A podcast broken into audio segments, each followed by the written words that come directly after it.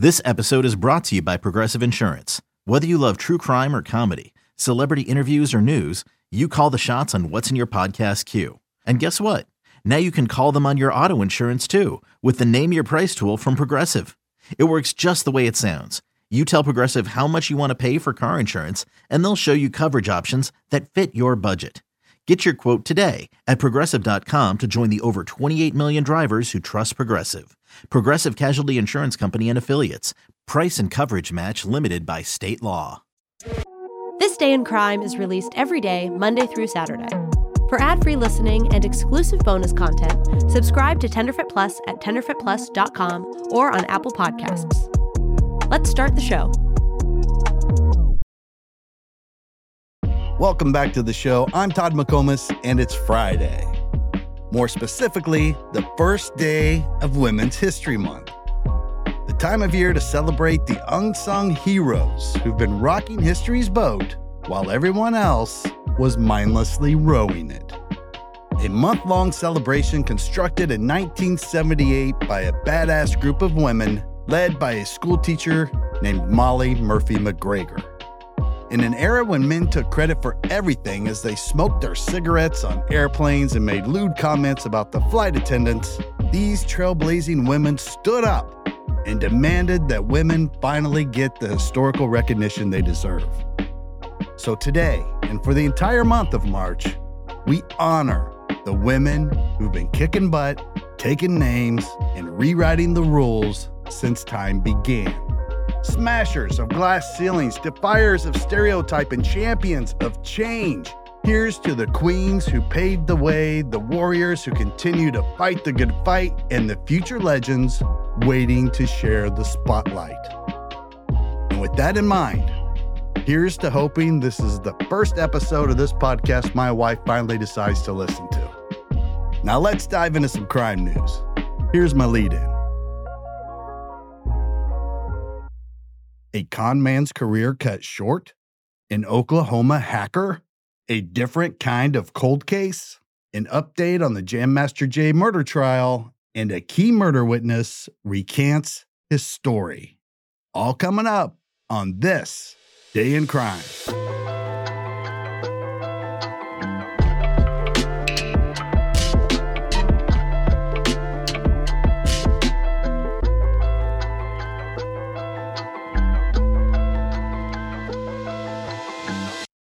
Let's kick things off with another wild ride through the land of the world's dumbest criminals. Dateline, Louisville, Kentucky, where a young Indiana man by the name of Connor James Litka found himself in the market for a swanky new Porsche, but with a 2007 Kia Rio budget. So instead of rolling up to the dealership with stacks of cash or even a credit score that had three digits in it, old Connor strolled in with a third party check for $78 million. As if this was everyone at the dealership's first day on the planet. I feel like I don't have to clarify this, but just in case one of you is wondering what the problem is here, the check was fake. And after the finance manager laughed the worst con man in history out of his dealership, employees caught him in the back of the service bay looking for keys. At which point the dealership had finally had enough, so they called the police. And poor young Connor, who just wasn't cut out to be a Connor, was arrested for criminal trespass and disorderly conduct. And he should consider himself lucky because I would have slapped some fraud related charges on him as well. And maybe those are coming in his future because authorities did find out later that he had previously tried the exact same stunt at a Land Rover dealership with a fake $12 million check. Now, as hard as it is for me to get inside the mind of a dumbass, I'm dying to know what was going through his tiny little brain after the $12 million check didn't work. Because it sounds like what he was thinking was, I need a bigger check. This next story features a guy who is the exact opposite of the guy in the last story. An Oklahoma man discovered that deals on vehicles and jewelry on a U.S. government website were a steal. As long as you figure out a way to steal them, which he did. Here's what happened. When the Fed seize assets from criminals, they auction them off to the highest bidder on websites like the one we're talking about in this story. So Evan James Coker, who happens to be a rather skilled computer hacker, made sure he was the highest bidder on the cars and jewelry he wanted. And then when it came time to pay, he hacked the pay.gov website and changed the true auction price to $1. That's right. He bought a car for less than third of the price of a gallon of gas. Included in his $1 purchases were a 2010 Ford Escape Hybrid, for which Coker submitted a bid of $8,327, a Ford F 550 pickup truck with a submitted bid of $9,000, and a Chevrolet C4500 box truck with a submitted bid of $22,700. And he didn't get caught until after he tried to resell these items later. Coker was indicted on three counts of wire fraud back in March 2023 and pleaded guilty to one of those counts this week. In total, he defrauded the government out of more than $150,000. So even though he got caught, let this be a lesson to the Connor Litkas of the world. This is how you con someone out of a car.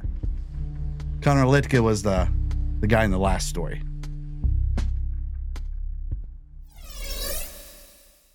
Man, I just wish there was a way to keep our show free for listeners and offer them some really good deals on some really cool stuff. Oh shit, there is. We'll be right back. Let Tend Dental make your dream smile a reality. We offer a variety of top rated treatments, including Invisalign aligners. And for a limited time, Tend is offering $750 off orthodontic treatments. Offer valid through January 31st, so don't wait. Visit hellotend.com slash sale. That's hello, T-E-N-D dot com slash sale. And book your free consult today. This episode is brought to you by ABC. Station 19 is back for its final and hottest season yet. Andy finally becomes captain, and she's going to give it her all to be the best leader the station has ever seen. Will she succeed? Get ready for fiery new romances and high adrenaline rescues. Watch the Station 19 season premiere tonight at a new time, 10, 9 central on ABC and stream on Hulu.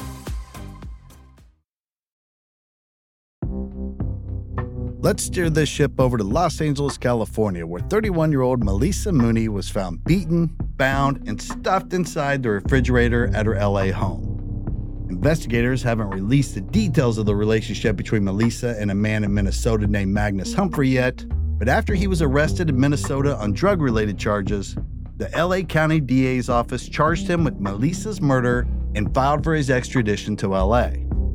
Melissa is the sister of Guyanese pop star Jordine Pauline and was working in LA as a model.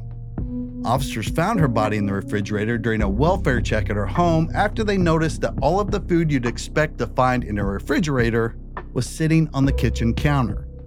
Is anyone else concerned about the number of stories we've covered lately about bodies being found in refrigerators? Because I've been keeping a tally, and according to my numbers, it's too many. An autopsy revealed Melissa's death was caused by blunt force injuries. So obviously, Magnus Humphrey has some explaining to do once he arrives back in LA, and hopefully, when that happens, we'll have more details for you. So stay tuned.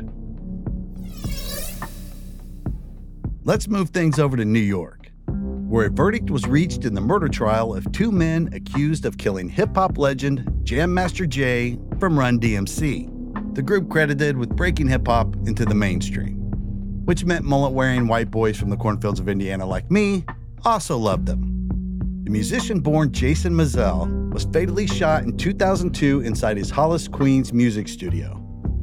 Prosecutors alleged that Mizell's godson, Karl Jordan Jr., and his childhood friend, Ronald Washington, committed the crime after Mizell excluded them from a huge cocaine deal.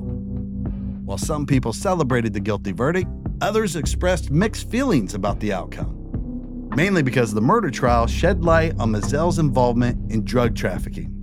Obviously, that was a facet of his life he preferred to keep on the down low.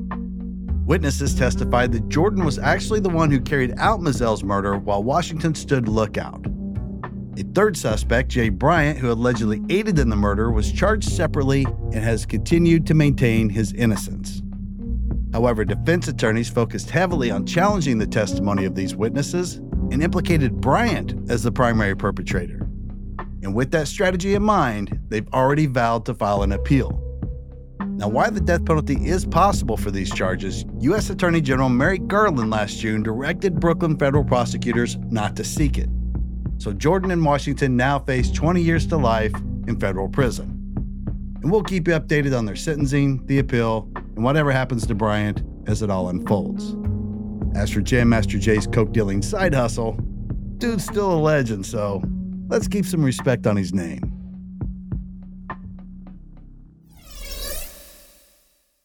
Here's the thing about witnesses sometimes they lie. So, as a prosecutor, you try your best to ensure your case doesn't rely too heavily on the testimony of any one witness. If you've been following recent events surrounding the Holly Bobo murder trial, you understand why. Here's a little background for you before we drop the bomb. 20 year old Tennessee nursing student Holly Bobo disappeared from her home in 2011. Her remains were found more than three years later. As the star witness in her murder trial, Jason Autry recreated on the stand the day Holly was kidnapped and murdered.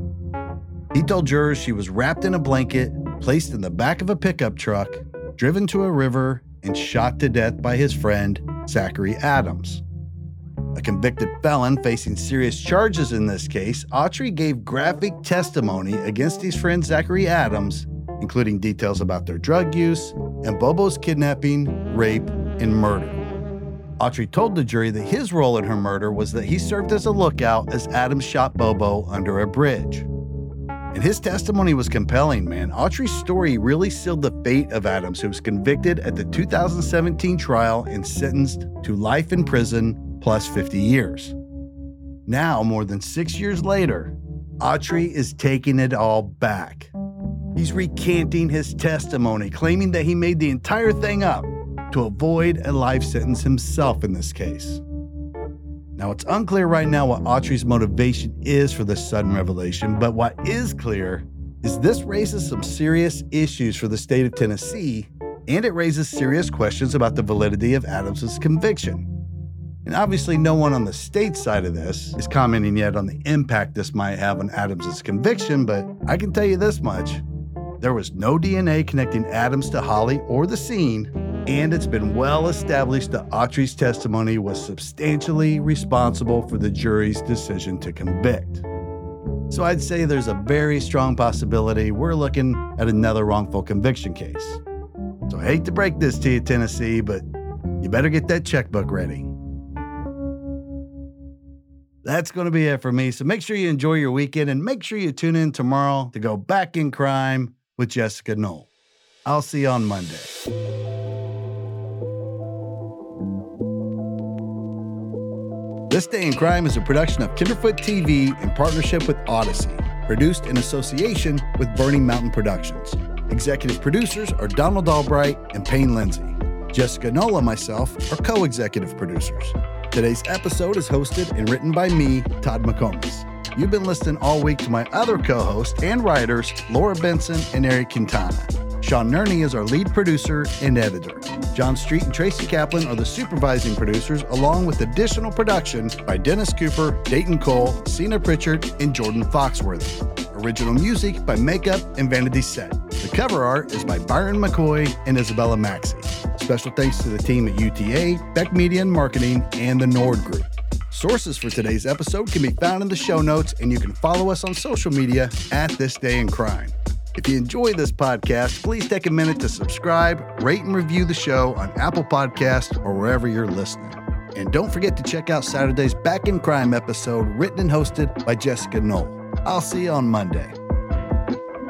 You know that science solves crimes. Forensic science is exciting, challenging, and most of all, rewarding work. But there is a shortage of qualified individuals in this field. Hi, I'm Terry with Loyola University Maryland's Forensic Science Department. Loyola is one of the only colleges in the country offering advanced degrees in forensic pattern analysis and biological forensics. Our courses, taught by forensic experts, feature hands on training and small class sizes. They are based on real crime scene and forensic examiner training programs to ensure you are ready to make a difference. Our programs are open to students from a variety of academic backgrounds because we believe everyone can contribute to solving crimes. So, what are you waiting for? Discover the excitement of forensic science at Loyola University, Maryland. Visit loyola.edu forward slash forensic for more information. That's loyola.edu forward slash forensic because you are ready to make a difference.